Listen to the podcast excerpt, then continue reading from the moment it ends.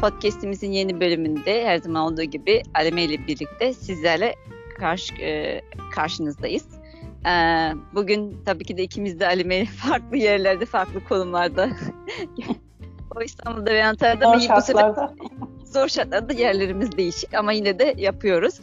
Evet Alime, nasılsın? Nasıl gidiyor hayat? İyiyim çok şükür. Sen nasılsın? Teşekkür ediyorum. Ben, ben de iyiyim.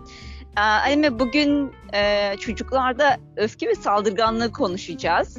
O yüzden bugün ben soru sormak istiyorum. Sorularımdan başlamak istiyorum Alime. Sen ne dersin? Tamam, gelsin bakalım. Gelsin sorular. Evet. Gönder gelsin. Alime, e, ilk olarak çocuklarda saldırganlık ve öfke çok e, problemli bir durum. Anne babaların baş etmekte gerçekten zorlandığı ve nasıl tepki vereceklerini bilemedikleri ve genellikle de olumsuz tepki verdikleri bir durum. Yani e, olumlu değil de olumsuz tepki veriyorlar. E, o yüzden de önemli bir konu. E, biz çocuklarda saldırganlığı ve öfkeyi hangi davranışlarla anlarız? Önce aslında onu konuşmak istiyorum. Hangi davranışlar belirtisidir, değildir, hangisi normaldir, hangisi değildir? Şimdi şöyle, genelde iki yaşında falan çok sinirli ya da inatçı, yapmak istediğini bir şekilde yaptırmaya çalışınca e, bu şekilde artık saldırganlık e, ebeveynin daha çok gözüne çarpmaya başlıyor. Daha önce yaptığı şeyler biraz daha çocuksu oluyor, olarak algılanıyor aslında. Ama ondan sonra artık e, tabii e, biraz daha nasıl söyleyeyim, hem büyüyor diye düşünüyorlar, yapmaması gerekiyor diye düşünüyorlar ve direkt e, sinirli etiketini yapıştırabiliyorlar çocuklara. O zaman e, bu çocuk saldırgan, işte huysuz, sinirli diye e, dediğim gibi etiketliyorlar. E, doğal olarak şöyle bir şey var, herkes biliyor zaten, iki yaş sendromu diye bir şey var. E, çocukların e, hani çocukluk ergenliği aslında diye söyleriz ya, Freud da öyle söyler. Bir nevi ergenlik. E, çünkü artık yeniden yeni şey, ilk daha doğrusu bağımsızlaşma o zaman başlıyor. Kendini keşfetme, kendini bilme, bir şeyleri yapabildiğini daha iyi kavrama, algılama. E, bunlar başladığı zaman doğal olarak ben yapacağım, ben edeceğim, benim istediğim odur E, durumları gerçekleşiyor. Bu durumlarda da e, aileler bunu e, onlar da inatlaştığında ya da onlar da sert çıktığında, sert tepki verdiğinde bu sefer gerçekten de ortada bir kaos oluşabiliyor. Her iki kişi, her iki taraf için değil. Peki hangi durumlarda çocuktaki bu şiddet ya da işte öfke durumu hangi noktaya geldiğinde bir yardım aramalı ya da ortada anormal bir durum olduğunu e, anlamalıyız? Yani ne olursa, mesela ısırma mı ya da birçok davranış var biliyorsun. Evet, kendine zarar verdiğinde ya da çevresine zarar verdiğinde, arkadaşlarına zarar verdiğinde, eşitlerine özellikle e, o zaman gerçekten yardım alması gerekiyor. E, ama diğer türlü hani bazen de şey oluyor, mesela öfke krizleri olabiliyor, e, ciddi ağlamalar olabiliyor, ağlayınca morarmalar mesela e, olabiliyor. Bu durumlarda gerçekten yardım almak gerekiyor. Evet. Bu e, ilginç de bir durum aslında. Mesela bazen anne babalar çocukları çok öfkelendiği zaman e, nasıl tepki vereceklerini bilemiyorlar. E, bunun mesela derecesi var mı? İşte çocuk oyuncaklarını hep kırıyor. Bazı çocuklar kırıyorlar. E, hangi, nasıl olursa sence bu anormal olur? Çünkü bunun derecesi anlamak gerçekten zor oluyor. Bazı davranışlar normal oluyor. Oynarken kırıyor mesela yani. Ama bir tarafta da bilinçli bir şekilde kırma söz konusu olabiliyor. Bebeğin kafasını koparma, işte kolunu koparma gibi. Ya mesela tabii ki ailelerin gerçekten çocukları çok gözlemlemesi lazım. Ee, özellikle böyle çocuklarda çok yalnız bırakmamak gerekiyor. Mesela bütün oyuncaklarını kırıyorsa eğer ve o, o oyuncaklarla hiç oynamıyorsa mesela bu bir sorundur. Ee, E, oyuncaklarını sadece parçalayıp mesela atıyorsa, fırlatıyorsa bu da bir sorundur.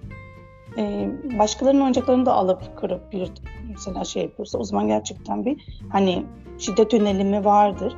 Ama tabii bu çocukta niye şiddet yönelimi var, ona bir bakmak lazım. Yani bu çocuk doğuştan böyle diyemeyiz. Evet, kesinlikle. Aslında oraya gelmek istiyordum ben de. Peki nedenleri neler olabilir? Nedenleri e, şöyle... Tamam, mesela hani işte bu çocuk sinirli, bu zaten babası da sinirli, işte bunun dedesi de sinirli falan diye hep derler bize de. Genetik mi yani şimdi bu? Suçu hemen genetiğe atalım mı? Yoksa dedede falan. Biraz, birazcık sorumluluk alalım mı? Yani aslında her ikisi. Çünkü yüzde yüz genetik olmuyor. yüzde yüz çevrenin etkisi de olmuyor gerçekten. Her ikisinin e, çok fazla etkisi oluyor. Yani yüzde elli yüzde elli diyebiliriz. E, şöyle bir şey, evet bir insan gerçekten genetik olarak sinirli olabilir. Öyle doğabilir. Ama biz e, şimdi bizim yüzde elli bir payımız var yani. Değiştirme şansımız var. Tam olarak değiştirmesek bile onu biraz daha onun olacağı sinirlilikten biraz daha aşağılara çekebiliriz. Saldırganlığını, sinirini, e, şiddete eğilimini mesela. O zaman burada şöyle bir şey diyebilir miyiz Halime? Ee, evet, herkesin doğuştan getirmiş olduğu bir takım yatkınlıkları var. Hani normal ruhsal hastalıklarda da böyle. Bazı insanlar depresyona yatkın olabiliyorlar genetik olarak aileden, hani ya da şizofreni ya da bipolar olmaya yatkınlık var ya da e, böyle bir söz, şey söz konusu. Yatkınlık var. Fakat bunu nasıl yönettiğimiz, yönetebildiğimiz ya da çocuğumuza bunu nasıl yönetmeyi öğrettiğimiz çok önemli, değil mi? Kesinlikle. Bizim Sanırım, nasıl davrandığımız çok önemli. Evet.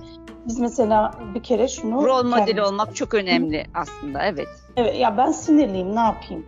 Mesela babalar bunu diyebiliyorlar özellikle. Anneler biraz daha gerçekten değiştirmeye yönelik davranışlar sergiliyor ama babalar bunu direkt ben zaten sinirliyim, o da sinirli olur gibi hani kabul edelim şeyinde. Ama aslında bir çocuk daha fazla da sinirli olabilir. Yani gerçekten dediğimiz gibi çevresine de zarar vermeye başlayabilir ya da okulda e, kendisi bir zorba olabilir. E, bu durumlarda hepimiz mesela yani ebeveyn olarak biz de sorunu yaşarız. Bugün yaşamasak bile e, ileride biraz daha büyüdüğünde gerçekten o çocuk size o sorunları yaş- yaşatabilir. Onun için hani şimdiden yani çocuk daha küçükken bir kere bazı önlemini şeyleri almak önlemini, gerekiyor. Önlemini almak gerekiyor. O yüzden kendi davranışlarımıza çok dikkat etmemiz lazım. İlk olarak yapacağımız şey bu. Bizim sakin olmamız çok önemli. Ne kadar sinirliysek bile bir kere bunun e, bunun için yardım alabiliriz mesela. Öfke kontrolümüz için, e, sinirliliğimiz için, işte e, etrafa karşı şiddet ya da mesela kötü söz falan söylüyorsak eğer bunun için bir kere bir yardım alıp öncelikle kendimizi bir sakinleştirmemiz gerekiyor. Ondan sonra gerçekten aslında de bu çok... çocuğa karşı. Evet, aslında bu çok önemli bir konu.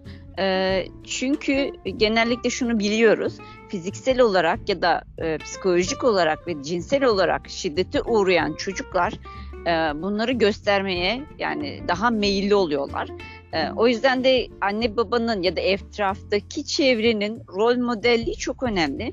Çocuklar bunu nasıl algılıyor? Anne babanın kendi öfkesini e, kontrol edebilmesi. Ya kontrol edebilmesi demeyelim aslında çünkü kontrol edilemeyen yani sonuçta öfkemizi yok sayamayız yani. Ama onunla nasıl başa çıktığı, öfkesini insanlara yansıtırken nasıl yansıttığı, olumlu yönde mi yansıtıyor, olumsuz yönde mi yansıtıyor? Yani kırarak, vurarak, bağırarak mı yansıtıyor? Yoksa o ben şu anda çok öfkeliyim, biraz gidip yürüyüş yapacağım mı diyor. Yani bunu nasıl yansıtıyor? Gözüme gerçekten çok önemli. Kesinlikle yani kendi, anne babanın kendi öfkesini ya da içindeki şeyleri Ee, çözerken e, nasıl davrandığı bu noktada inanılmaz bir evet sanırım e, merkez bir şey oluyor. Yani anahtar nokta oluyor. O yüzden bu çok önemli sanırım, değil mi? Evet. Senin dediğin gibi mesela bir baba sinirini diyelim ki e, karısına güya zarar vermiyor ama bütün sinirini Ağrıyor. Kapıyı kırıyor, pencereyi kırıyor. Yani var öyle. Ondan sonra bir yer masayı dağıtıyor diyelim ki. E, Sinirleniyor, küfür ediyor mesela. Ee, bu çocuk bunun aynısını gördü. Bunu yapmaması çok zor bir ihtimal. Yani değil o mi? Gücü eline aldığı zaman bunu yapmaması çok zor bir ihtimal. Eğer küçükse, biraz e, aile buna karşı biraz daha duyarsızsa onu küçüklüğünde de yapar. Ya da arkadaşlarına karşı yapar. Sınıfta da yapar. Mesela sıraya zarar verebilir ya da okuldaki herhangi bir şeye zarar verebilir diyelim ki. Bu gerçekten de gördüğümüz şeyler, bunlar olan şeyler. Ya da kadında mesela öfkesini e, çok fazla e, dedikodu yaparak ya da mesela birilerinin arkasına konuşarak sürekli sürekli söylemek gibi. Bu psikolojik olarak. Öfke. Yani bu da evet. Bir öfke, şiddet aslında. E, e çocuk onu görünce onu da yapar. Gerçekten de yapıyor evet. Yani. O yüzden e, öfkeleniyorsak bile bizim o durumdan en azından o çocuğun yanından uzaklaşmamız bile e, çok büyük bir adım aslında. Peki eleştirmenin, çocuklara özellikle eleştirmenin öfkede ve saldırganlıktaki rolü sence nedir Halime? Tabii e, çok yüksek çünkü e, eleştirmek mesela şöyle genelde çocuklara karşı e, bu çocukta hiçbir şey mesela çok tembel değil ki. Yapamıyor, ya işte beceremiyor falan. Bütün arkadaşların işte mesela bu çok küfrediyor, bunun dili bozuk diyelim ki. Yani bunu gerçekten aileler bize gel- geldiğinde bile bu çocuğun yanında bunları söylüyorlar. Hani e, bunları duyduğum için söylüyorum. e, o çocuk bunu düzeltmez ki yani. Bu, bunları duyduktan sonra bunları düzeltmez. Daha çok onu söyleyen kişiye karşı biraz nef- nefret ve öfke e, besleyebilir. Ve o yaptığı şey yani saldırganlığı ya da işte şiddete eğilimi daha çok artar. Doğal olarak artar. Kesinlikle. Kesinlikle. Aslında eleştirilmenin şeyi çok farklı çünkü duygusal reddetmeyi de beraberinde getiriyor. Çocukları duygusal olarak reddetmek ya da koşullu sevmek aslında çocuklara. Yani bunu yaparsan şöyle yaparım, bunu yaparsan seni severim, bunu yaparsan seninle birlikte otururum ya da bilmiyorum koşullu sevmeler e, evet. ve duygusal reddetme. Ancak görmezden gelmek, küçümsemek evet. mesela. Onun sinirini bile küçümsemek Ee, küçümsememek gerekiyor. Küçümsemek gerçekten ona daha çok zarar verir. Yani ama bu da mı sinirli? Ay bu da bağırdı falan diyelim ki. Onu daha çok sinirlendirir. Yani biz güya oradan sakinleştirmek için belki yapıyoruz ama onu daha çok sakinleştirir. O yüzden onun sinirini bir kere bizim de kabul etmemiz gerekiyor. Yani evet, bunu böyle ben... ciddi bir şekilde ele almamız lazım ama sakin bir şekilde ele almamız. Evet, kesinlikle. Ben burada aslında e, Ayşe Yılmaz e, hocamızın yani psikolog e, çok güzel bir cümlesi var kitabında ve benim çok hoşuma gidiyor. Çocuk diyor e, bir kumbara gibidir. E, bir açıncaya kadar yani içine ne atarsanız kilidi hmm. açtığınızda da o dökülecek diyor. O yüzden de bunu biraz daha tabii o nasıl hangi şeyde bunu söyledi şu anda bilemeyeceğim. Fakat e, ergenlik dönemi bence bu kilidin açılma noktası gibi geliyor bana. E, çünkü şunları görebiliyoruz. Anne ve babasına işte öf- ergenliğe girdiğinde e, çok daha öfkeli olan, e, o güne kadar e, sakin bir çocuk gibi görünürken o gün yani artık on yaşından sonra on bir on iki yaşlarından sonra bir anda öfke boşalmaları yaşayan ergenleri görüyoruz. Burada da aslında o döneme kadarki bir birikinti söz konusu. Ve sonra bir anda evet kilit açıldı ve e, içinden neler çıktığını e, görüyoruz şey. Aslında. Evet ne atılmışsa o çıkıyor. E, bu durumda çocuklar şöyle bir tavır ve ser, sergileyebiliyorlar ergenler. E, şimdiye kadar ben sustum, şimdi onlar sussun. Ya da şimdiye kadar ben onlara katlandım, azıcık da onlar bana katlansınlar. Ee, onlar bana çektirdiler. Evet, onlar bana çektirsinler, az da onlar çeksin ne var. Yani bilinçli olarak bu öfkeyi içinde bastırdıkları öfkeyi bilinçli olarak kusma söz konusu ve bu gerçekten ilişkileri inanılmaz büyük bir e, handikap yani yaratıyor bu ilişkinin önünde. Anne babalar bununla nasıl baş edeceklerini bilemiyorlar çünkü o zamana kadar susan çocuktu ama sonrasında konuşan çocuk oluyor. Evet, şunu da biliyoruz. Ee, özellikle kız çocuklarının bu öfkelerini kendi içlerine yönelttiklerini, erkek çocuklarının ise dışarı yönelttiklerini biliyoruz. Peki burada Halime, e, mesela bu tür davranışlar çıktığında nasıl davranabiliriz? Ne tür önlemler alabiliriz? Öncelikle sakin olmamız çok önemli. Bizim sakin olmamız gerekiyor. E, ardından mesela çocuklar eğer büyükse, ergenlerse bulunduğu or- ortamdan uzaklaştırmak ona iyi gelebilir. E, aslında e, sinirlenince, öfkelenince ilk olarak bizim e, nefesimiz daha hızlı nefes alıp vermeye başlarız. O yüzden e, nefesimizi düzenlememiz ya da işte çocuğun nefesini düzenlemek e, çok işe yarayabilir. O yüzden onu sakinleştirebilir biraz. E, bir insan e, yani özellikle ergenlerde diyeyim e, sinirlendiği zaman sinirlenmek için kendine e, daha çok sebep bulmaya çalışır. O yüzden onu o konularda biraz daha ikna etmeye gerekiyor. Yani öyle bir şey olmadığı mesela söyleyebiliriz. Küçük çocuklarda da e, biraz e, e, ne yapabiliriz? Gidip elini yüzünü yıkayabiliriz. mesela daha temiz havanın olduğu bir yere götürebiliriz. Ondan sonra biraz sakinleştikten sonra neden mesela yap, diyelim ki bir şey istedi. Neden vermediğimizi ona anlayacağı bir dilde söylersek o zaman daha sakin olabilir.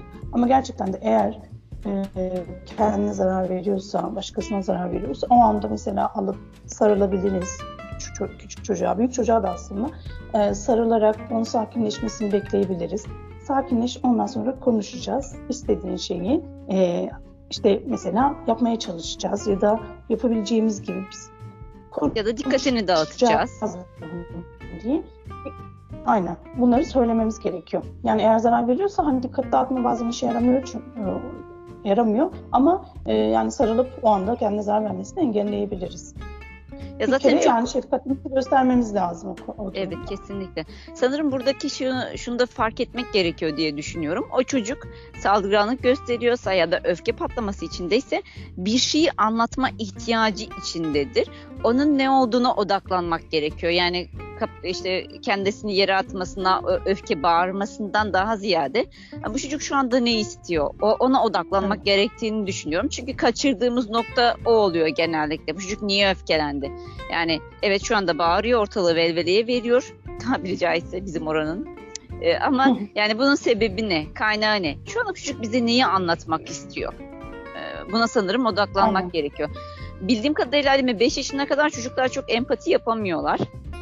Evet, ee, ve bu yaştan öncesinde çocuğa birisine vurduğunda bir tane de ona vurmak işte e, bak gördün mü böyle oluyormuş demek aslında çok da doğru değil anladığım kadarıyla. Evet, zaten artık hani duymuşlardı dinleyicilerimiz de. Mesela vurduğunda kanepeyi vurmak, işte mesela e, kapı çarptı, kapıya vurmak. Bunlar aslında hani sana ben de onu yapacağım ya da aslında ne oluyor daha çok yani daha bir intikam alma e, davranışı yaratıyor çocukta. O yüzden gerçekten onu yapmamamız lazım. Evet, beş yaşına kadar empati kurmuyor ama e, empati aslında beş yaşına kadar öğretilmesi gereken bir şey. Yani e, ondan sonra hani kurmuyor zaten altı yaşında öğretiyor. Bu zamandan beri ay bunu canı acıdı, ay işte bu bak bu üzülür gibi söylemek gerekiyor değil mi? Yani onlara zarar verdi. Evet. evet. Göstermek gerekiyor ki onu yavaş yavaş hazır olduğunda anlayabilsin. Evet, anladım. Yani ya mesela, e, söyle, göstermek yerine söylemek gerekiyor. Hı. Mesela çocuğumu şu an ben oyuncaklarını alıyorum, sarılıyorum, seviyorum, işte cici diyorum, ay diyorum falan mesela. Ondan sonra hani onu sevsin diye daha çok. Bizi sevmeyi de bilsin, sevgisini göstersin. İşte böyle böyle yapıyorum mesela diyelim ki. O, bu sefer onları görünce ay diyor, sevmeye başlıyor. Gerçekten de hani belki bu hiç olmayacaktı belki diyelim ki. Ama e, ya da en azından birinin canı acıdı mı, ay bak bu üzüldü dediğimde onun yani tersini düşünebildiği zaman mesela ha evet canı acıyabilir diye anlayabilir belki ileri zamanlarda. Evet. Tabii şu an anlamaz ama şu an sevgiyi bildiği için sevgisizliğin ne olduğunu da anlayabilir. Yani özellikle beş yaşına kadar o zaman modelleme çok önemli, örnek olma çok önemli ben e, anladığım kadarıyla ve sanırım bu farklı materyallerle de yapılabilir e, bildiğim kadarıyla. Mesela belli işte hikayelerle, resimli görsellerle çocuğa işte nasıl sevilebileceği, insanlarla nasıl iletişim kurulabileceği, öfkeyi nasıl yöneltebileceği yani öfkesini nasıl yönetebileceği bile aslında belli materyallerle gösterilebilir, gösterilebilir. Hikayeler anlatılarak işte oradaki karakterler aracılığıyla e, bu materyalleri kullanarak e, bu konuda bir yardım e, sağlanabilir aslında değil mi? Evet. Küçük çocuklarla da travmalar yapılabilir. Mesela bir kendini başkasının yerine koymak. İşte hadi sen öğretmensin ben çocuğum mesela yaramaz bir çocuğum. Nasıl davranacaksın diyerek orada bir empati öğretmeye çalışıyoruz. Evet. Evet, sonuç olarak sonuç olarak rol modeli olmak gerçekten e, çok önemli. Yani nasıl yapacağımız, nasıl e, göstereceğimiz ve bunu eğer e, etrafımızdaki kişilerle ya da belli davranışlarla kendimiz yapamıyorsak belli materyalleri kullanmak da elzem oluyor bu durumda. E, bir de şu durum var sanki. E, fizyolojik olarak çocuklarda bir takım hastalıklar varsa, hiperaktivite bozukluğu gibi, işte epilepsi gibi bu tür rahatsızlıklar da e, saldırganlığa ve öfkeyi tetikleyebiliyor. O yüzden bu, önce bu tür rahatsızlıkların olup olmadığı varsa eğer e, ilaçlarının tedavisinin Aynen, erişimlerinin sağlanması. Eğer yine de buna rağmen bir takım şeyleri düzeltemiyorsak, düzeltemiyorsak bu konuda yardım almaktan kesinlikle çekinmemeli diye düşünüyorum. Yardım almak gerekiyor. Çünkü bugün biraz önce kumbara örneğinden geldiği gibi bugün alamadığımız bir şey ileride çok daha eksi olarak bize geri dönecek. Yani o yüzden bugün ne kadar erken önlem alırsak o, o kadar bizim için, çocuğumuz için, çevremiz için hayati bir önem taşıyor aslında. O kadar iyi yani. Peki senin eklemek istediğin bir şey var mı? Ee, Birçok şey konuştuk ama konuşmadığımızda bir sürü şey var. Ee, zamanımız kısıtlı. En azından özet olarak. Ee, aslında bu konuda eğer merak ettikleri bir şeyler varsa dinleyicilerimiz yazabilir. Bu konuda biraz daha ayrıntılı e, olarak e, geri dönüş yaparız. E, Kesinlikle. O yüzden e, zamanımız da kısıtlı. E, çok güzel bir konu aslında ve uzun da bir konu. Bizi gerçekten önemli etkileyen... de. Önemli bir konu. Ee, o yüzden e, biz dinleyen herkese çok teşekkür ederim öncelikle. E, demeden de merak ettiğiniz soruları sorabilirsiniz. Evet, teşekkür ediyoruz dinleyenlere. Bize Instagram'dan, Anchor, Spotify, Google Podcast ve daha başka e, uygulamalar üzerinden, podcast uygulamaları üzerinden erişebilirsiniz. Instagram'dan özellikle mesaj iletebilirsiniz. E, sorularınızı sorabilirsiniz. Herkese dinlediğiniz için çok teşekkür ediyoruz. İyi haftalar.